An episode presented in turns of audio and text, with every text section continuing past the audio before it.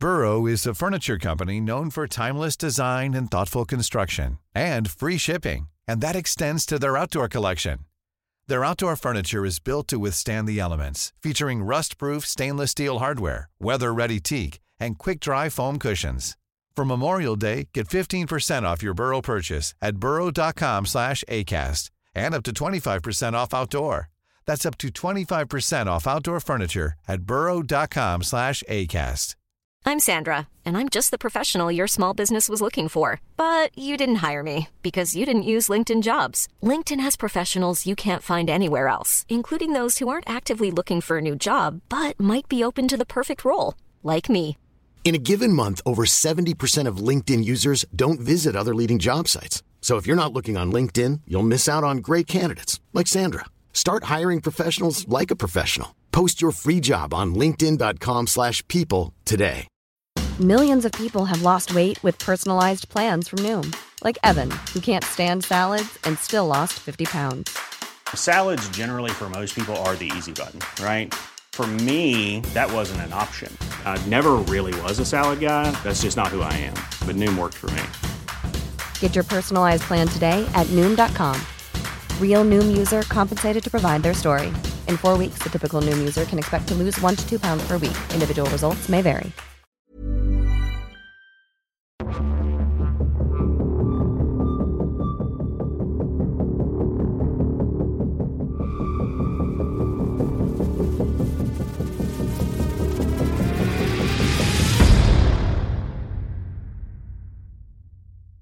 Greetings from the hill country of Central Texas. This is Revolution of Military Affairs, and I'm your host, Amos Fox.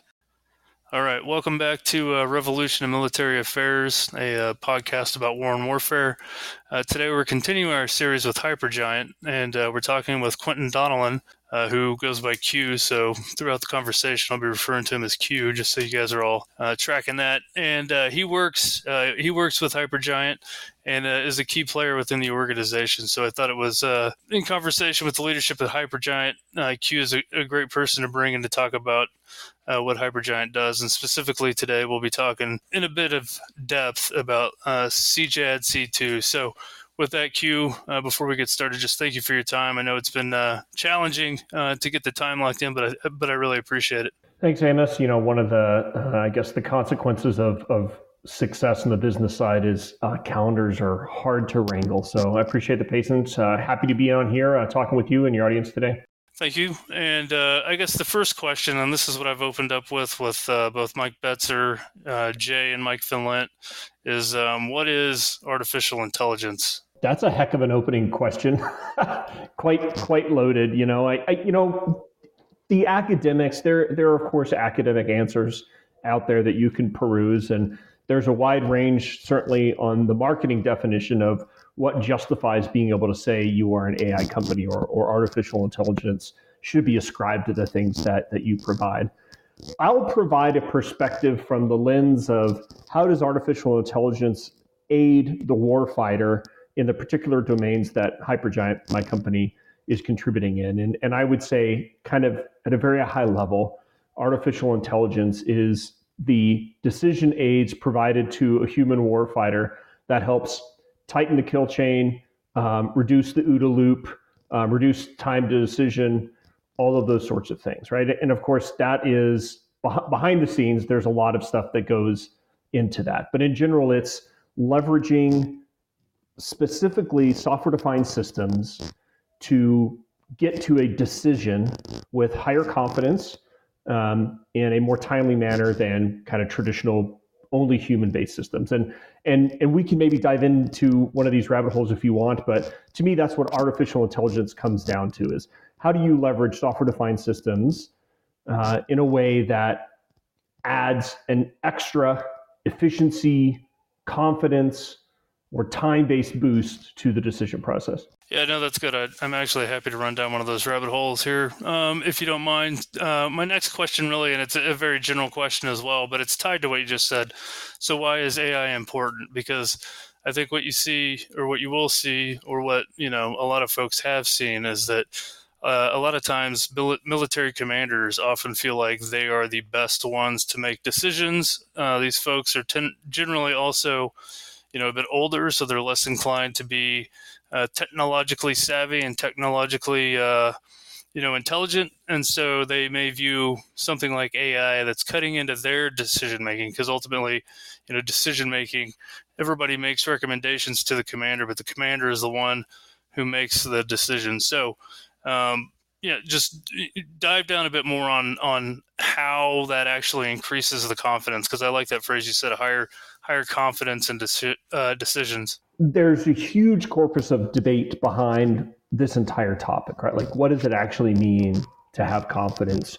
Who is actually making the decision, even if there's a decision authority that rests in a specific individual?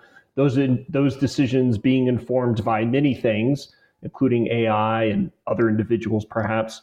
Um, is it a rubber stamped decision? You know, like what what does it actually mean to like have the authority to make decisions? And so there's there's a whole bunch of debate that we could have there. But I would say this, right? And that is the commander, especially in a warfighting scenario or especially in a kill chain where there are pretty extreme consequences for making the wrong decision and even making the right decision has implications that are uh, severe let's say um, it is important that that authority still rests with the commander as they have executed decisions for quite some time and I, and I think replacing those decisions with a fully autonomous chain seems to be clearly a mistake but when you examine those traditional decision processes, I think we have to take some humility when we say, well, perhaps that commander never actually had the confidence that he or she thought they had prior. And what I mean is, there are a lot of decisions that are being made without any evidence at all, without anything more than perhaps just a gut feeling. Um, or maybe there are data supporting an effective decision. Maybe there is a justified reason for doing things but those those data or that information or that justification arrives to that authority too late right so the timeline within which they could process information is just very very fast on the modern battlefield and so leveraging ai helps to deliver the right data. It helps to deliver insights in a manner that actually affords the commander confidence in a time frame that that makes sense. Um, and, and a lot of this just goes back to examining with candor the processes of the past and realizing that though you have a human in the loop that you can say, well, this person was responsible, perhaps in the past they never really had confidence be beyond a gut, a gut reaction, right? And so for those sorts of decision processes, I think that's where AI is incredibly effective uh, because AI, almost by definition, software defined systems can process tremendous amounts of data globally much faster than any human could. One of the phrases that you used there that I thought was really well was um, uh, you, you spoke you spoke about candor, and I think that that's where AI can also help.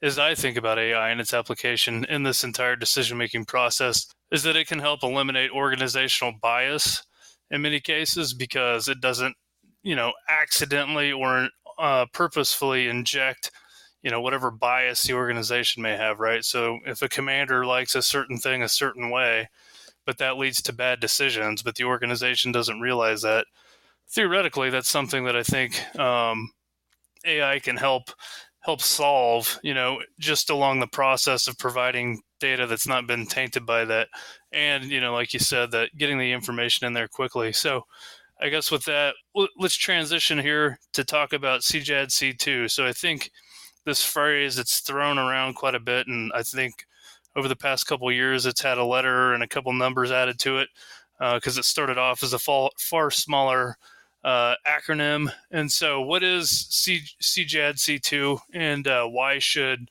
you know your average you know like the listener to this podcast why should they care what it is? Yeah and, and actually just just going going back to the bias question just real quick because anyone who is kind of astute on on ai i think gladly you know would would raise their hand uh, because whenever you mention bias, especially if you're trying to say, oh, AI comes and eliminates human bias, that's true. Humans in a decision process have specific biases, but AI also has its own unique biases too. So you're not eliminating biases; you're just trading off maybe a human bias uh, with yeah. a, with an artificial bias. So that's, and that's a whole something too with the code writers and the people that write all the algorithms. The the bias at that end also trickles down through. Correct. That's yeah, that that's correct. And and I, I think the best thing that we do, again, queuing in on that word candor, it's not important to eliminate bias, right? Like it, it is actually fine for bias to be present in the systems. And, and in many ways, we rely on bias. Uh, if it's a human decision maker, I rely on someone who has years and years and years of experience to bring that experience to the fore uh, because that experience colors their decisions. And that's important. But, but what's important is to understand and, and kind of capture that the bias is present so that when you're making a decision, you kind of can you understand what sorts of biases uh, are present. And so if you're developing an AI system, it's it's important for you to present not just a recommendation, let's say, or not just that decision aid, but also package it with the assumed biases that went along with it, and then that, that helps inform the commander um, when when they're making trade-off decisions. So anyway, there's there's a huge rabbit hole there. And again, when you talk about academic discussions, I mean this is one of the top academic discussions when it comes to ethics of AI, especially uh, in the military. So um, I couldn't I couldn't let this conversation go without tapping on that just a bit. No, that's terrific because I yeah. think that that's a that's an important an important aspect of all this to understand too is that it's helpful when you point out the bias too within an organization and the bias within those you know the the system that's coming because uh, a lot of times people don't see themselves organizations don't see themselves very well and so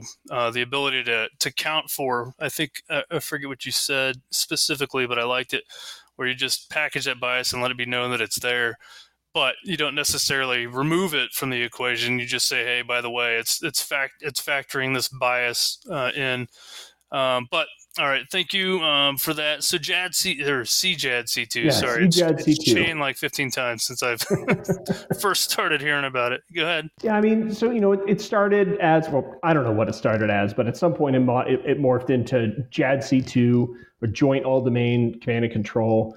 They appended a, a C um, which um, I've actually seen different interpretations of even what the C means. But but in general, right, like the idea is gone are the days where you have a kill chain fully prosecuted in a single domain by a single service. Um, there are kill chains uh, and there are mission workflows which almost ubiquitously require multi-domain support. Um, and when we say domain here, we're talking um, things that are happening terrestrially, things that are happening in the air, things that are happening in the space, uh, and also other dimensions, things that are happening in the cyber domain. Um, and and there, there are many, many different domains. But the idea is there's a mission which relies on all of those. Um, and then the joint aspect is it's not just an army unit prosecuting a specific mission thread. It's an army unit in collaboration with an air component, with a sea component, with a space component. Um, and, and so this idea of how do we compose kill chains or kill webs? How do we compose mission threads where all of these different domains come together and all of these different formerly disparate service elements work together. And of course, the challenge from a um, weapons systems perspective or from a uh, engineered systems perspective is that traditionally these missions were supported by systems that were developed completely isolated from the others, right? So the space component or the space system, separate from a land system, separate from an air system, and even within some of these systems, like a space system is separate from another space system, which is separate from another space system.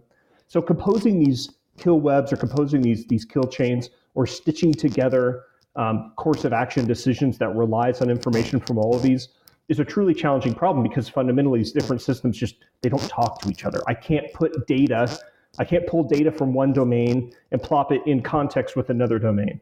Um, and that's that's kind of the core problem that JADC2 um, JADC2 efforts within the different service um, elements are trying to solve. How do we break down these silos, whether it's a domain silo or a, a services silo or specific mission thread silo? How do we break down those silos so that the different domains, the different services, the different missions can share information and collaborate and create much more interesting solutions to um, to warfighting problems. Yeah. So as you were talking about that, a couple of couple of ideas popped up in my head, um, and so just a few follow up questions. So I'm going to list the three real quick, just so you hear them and so I can remember them. I wrote them down, but I'm I'm going to throw them out there, and then I'm going to actually f- flesh out the actual question. So the first one is challenges, seconds vulnerabilities, and thirds prioritization.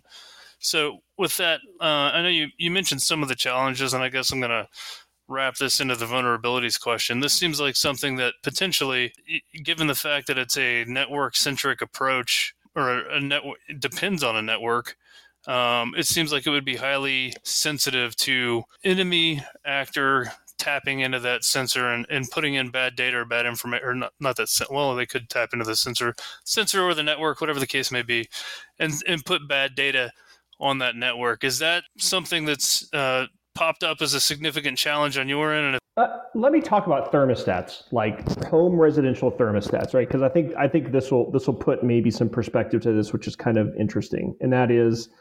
There, there's a tendency to think here that like oh the more compelling a system gets the more prone it is to um, attack from the cyber domain like oh i've got this really juicy JADC2 software system over here that's definitely going to be a target of some state sponsored cyber attack Sure. But also, my home thermostat that's sitting in my house right next, you know, over here, one room over, is also um, is also a a threatened asset on on the, the global internet. Why? Because Burrow's furniture is built for the way you live. From ensuring easy assembly and disassembly to honoring highly requested new colors for their award-winning seating, they always have their customers in mind. Their modular seating is made out of durable materials to last and grow with you. And with Burrow, you always get fast, free shipping. Get up to 60% off during Burrow's Memorial Day sale at burrow.com slash ACAST. That's burrow.com slash ACAST. burrow.com slash ACAST. Millions of people have lost weight with personalized plans from Noom. Like Evan, who can't stand salads and still lost 50 pounds. Salads, generally, for most people, are the easy button, right? For me, that wasn't an option. I never really was a salad guy. That's just not who I am. But Noom worked for me. Get your personalized plan today at Noom.com. Real Noom user compensated to provide their story. In four weeks, the typical Noom user can expect to lose one to two pounds per week. Individual results may vary. Any IP address out there can be assumed to be a target from cyber bad actors. Just period. That this is this is how the cyber domain works. If you broadcast yourself or you expose yourself to the internet or to a global network, you are um, you are potential um, you are potentially on an attack surface. Um, and so I think regardless of how large and complex and cohesive these JADC2 systems are, or how how large and cohesive these JADC2 systems are not, so, so that means either it's a giant cloud-based infrastructure or it's a very localized individual kind of dropped in small network. Both of them are targets. Um, and so I, I think it's probably a mistake to think of, oh, just because this system is huge and massive and crosses across different uh, domain and mission boundaries, that it's more of a target. Um, in ways, perhaps it seems like a bigger, juicier target, um, but a small system, especially if it's a system that's focused on prosecuting kill chain, if it em- employs modern software technology, will also be a target too. So I, we shouldn't get in a, we shouldn't get in this trap of thinking that oh I'm small, I'm just a thermostat in someone's home, I'm not going to be a target for a cyber attack. I think that that's a dangerous thinking. But I will say this: when you consolidate things into complex systems, when you pull everything together, there's a there's a leveraged risk there. When that system gets attacked and more and more things are plugged into it and depend on it then the consequences of a successful ta- attack are greater right? If my thermostat goes down in my home well there's just one house here that's going to be warm or cold for a few days big deal right but if an entire JADC2 system goes down obviously that, that's a bigger impact so that's I, I would probably characterize the scope or the casualty uh, impact of, of a consolidated attack on, on a central system um, potentially being um, where where that may be interesting. Yeah, no, that's helpful and very useful. I like the uh, the thermostat analogy. Um, I too, um, or I I assume you live in te- you live in Texas, right? Yes, I live in Texas. We we rely okay. on our thermostats. Uh, yeah, that's what I was going to say. So, so I too live in Central Texas, and uh, you know the thermostat thing. You don't even need a cyber attack to take it down with the the Texas power grid being what it is. You know, um, we made it through this winter without losing power, which was nice, but I guess it's not quite over yet. Um, so the other question then on that on the CJADC2 is priority, prioritization. And so when I hear you talk about CJADC2, I think about Project Convergence. I assume this is one of the systems or one of the things in which this um, this operates. And I know within that Project Convergence idea, it's any sensor, any shooter you know, whatever the rest of that little phrase is, potentially, and I'm sure this is part of what's being worked out or what has been worked out, but how does prioritization work if the idea is to reduce the amount of time that something's going through that OODA loop and getting uh, that tight coupling between target identification and you know rounds impacting on the target. How do you how do you balance doing that quickly at one place across a very broad front or is that something that is still being worked on? This is a problem that i think is going to be worked on in perpetuity right? Um, when you look at software systems kind of writ large nothing is ever done right? When when you deliver a product a la you deliver some software system that accomplishes a task especially in a warfighting domain, as soon as that goes out into quote unquote production, or as soon as it sees the light of day, the definition of that task changes. Uh, maybe there's a cyber vulnerability, as we just discussed, that needs to be remediated. Maybe the enemy changes tactics. Maybe you deploy a new sensor. Whatever it is, the environment for which that software was originally authored changes almost immediately. Um, you know, post the day that it's pushed out to the environment. So when it comes to software defined systems, you have to always be um, amending the software, making improvements, fixing gaps, etc. So I, th- I, think there would be a danger to think about deploying or acquiring a JADC2 system, whether it be through Project Convergence or um, you know you you name your JADC2 flavor. Um, to think that that's an acquisition exercise that's going to be wrapped up in a box, tied a bow on top of, and in three years it's going to be done is just that's that's a disaster kind of by prescription. Um, so this is a project that's going to go on kind of in perpetuity. The other thing I would say when it comes to priorities, in many ways, the priorities are kind of tough to swallow because the number one priority is integration. Getting all of the systems together. Uh, when you talk about sensor to shooter, um, well, there's a lot of nuts and bolts and uh, whirring wheels and mechanics that have to actually be connected before you can show a sensor to shooter shooter kill chain. So step one is having to integrate all of those things. Um, laying the groundworks for data being in one place, laying the groundworks for software developers on one part of the system to quickly ingest and react to problems from another side of the system. Those sorts of things um, don't look like traditional acquisition because software development in many ways is, is not like traditional uh, software acquisition, but laying the foundation for a software ecosystem to thrive is kind of the number one priority. Getting the software developers, getting the infrastructure, getting the integrated bits into a room so that you can respond to those emerging changes in the environment is more important than delivering any one capability. But that being said, of course we have specific capabilities that we do have to we do have to deploy. And and I'm not an expert you know when we talk about project convergence or the army's requirements for JADC2 there are certainly priorities in the kill chain that must be delivered before other ones. Um, and so that's you know that's the, the chief problem of, of someone who's perhaps running a, a, C, a C2 or a JADC2 program within within uh, project convergence. but when I put on my software engineering lens, to me, the number one priorities have got to be you have to set the conditions. You have to set the integration, the consolidation, the software development. I kind of call it the second and third derivatives. How are you actually going to build software to respond to these threats? You got to get that base plate down first, and then you can go start attacking uh, your, your individual mission priorities. I, I, don't know if that makes sense. A lot of this is, is jargon as I'm jumbling it out, but it's, no, it's, it's just it's different than building hardware, you know. Yeah, no, that's good. The uh, uh, another thing that I was thinking about, um, I guess it's a branch off prioritization, is as we're thinking about these systems and how they're actually contextualized in the real world. And if you have any examples from the other services, maybe the Air Force, the Navy, feel free to throw those in. But as I think about it, I can see the logic that it would cause command posts and headquarters to to shrink potentially because you don't need as many people doing as many things. But again, I'm not a computer guy at all when it comes to this kind of thing. Um, would it actually cause uh, the number of people and things to go down, or would it cause? Do you think maybe it's almost a, a relative just shift in the, what the people do? How do you see that impacting command posts and the headquarters in a tactical on the battlefield sense? There's a there's this is kind of like the classic industrial revolution is going to kill our jobs kind of argument, right? Um, and, and, whether you're asking this question from um, a software perspective, how is software going to replace X Y Z employee? Or you're asking it from an AI perspective, how are automating some of these decision processes going to take humans out of the decision loop and replace them with robots?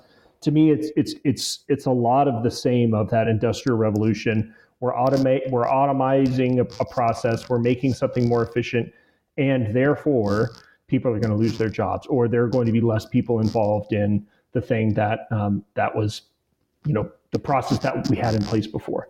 And of course, over time, you see that that argument is just it does it doesn't end up coming true ever, right? The people end up doing fundamentally different things. That's 100% true. When the Industrial Revolution came came across, the way that we made widgets, the way that we made cars, the way that we uh, produce energy, all of those sorts of things changed in fundamental ways, and we no longer needed people to do the things they were doing prior. Absolutely. But those people went on to do more complex things in the system, and they made more complex widgets, and they made more complex cars, and the world is, of course, way better off for it. So when you look at JADC2, again, whether we're talking about adding some software to the decision loop or adding artificial intelligence models that make that decision process faster, it is absolutely going to change how humans interact with that environment. It's going to change the decision process of commanders. It's going to change how operators put down their coffee and conduct their nine to five or whatever. But it's not going to replace the need for people to add human expertise to increasingly complex systems. And also, as that system becomes more complex, it's going to require people on the back end to sustain those systems. And again, if you look at industrial robotics, there's an entire industry now that never existed prior to, um, I don't know, 20 or 30 years ago. And that is the sustainment of these incredibly complex artificially enabled industrial systems. Um, so there are people who are getting degrees in, there are people who are getting certifications in managing these giant robots um, that help in providing um, the, uh, the, the, the, mechanized automation of industrial processes. And those, those jobs never existed prior. So will it change some of the jobs from the past? Absolutely. And it will create new ones and it will require humans to engage in more complex ways with systems that are becoming inherently more complex. Yeah, that's that's an interesting point. I hadn't, uh, and I kind of was alluding to it uh, a bit in the question, but you fleshed it out in a, I think a, a very tangible way. Uh, people will do different things, and they'll be doing more complex work in the system, and it'll likely create whole new uh, career fields uh, for humans uh, that didn't exist in the past or that don't exist today um, if you will. Um, so I guess uh, as we we're getting to the uh, the end of our time here, uh, Q. So is there anything else that we haven't talked about yet that you'd like to uh, to mention before we uh, before we break today? Yeah, just to talk a little bit about what we're doing on the Air Force side, because um, I think a lot of conversations get lost in capabilities, right? Which is what are you guys delivering to your customer? What sorts of requirements are you um, are you box checking such that a customer XYZ gets closer to some JADC2 reality? And those things are important. It's important that we are delivering a capability today that didn't exist yesterday. But what's more important to us and what's more important to the US government, if they can embrace this on a larger scale, is that, and I mentioned it before, kind of like that first or second derivative of how we're delivering it, right? We are not software engineers sitting in a room looking at a list of requirements coding up solutions, putting a red bow on it, shipping it, and saying, "There, you now have this capability." Right? This the entire process of sitting down and understanding how have things changed since we originally assessed this problem is fundamentally a new thing, right? Now, in the private sector, you talk about agile software delivery, true, true agile software delivery, not this uh, kind of make believe agile that we see in a lot of places, but true agile software delivery, which is we thought we knew what we thought we knew a year ago, but things have totally changed.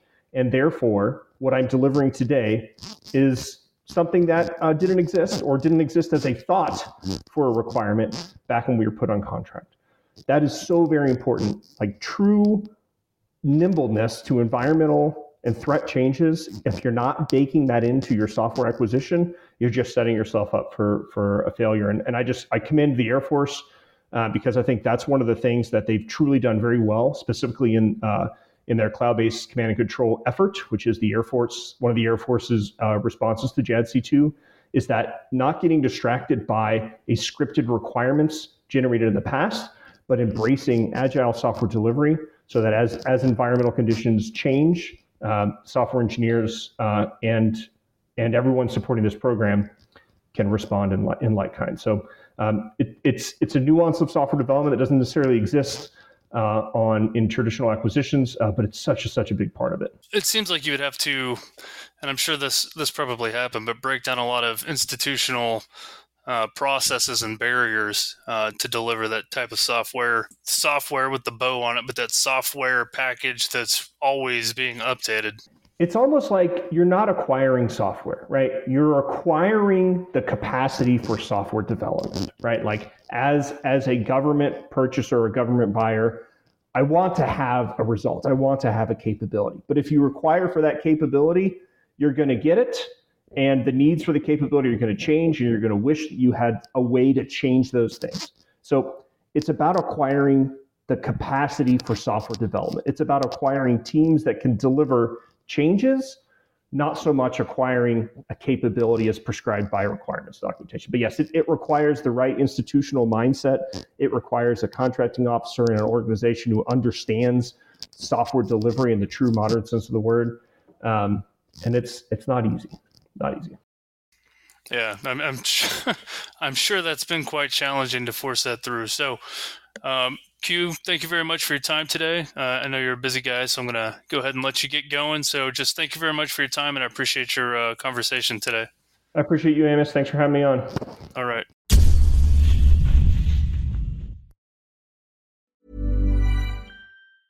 Even when we're on a budget, we still deserve nice things.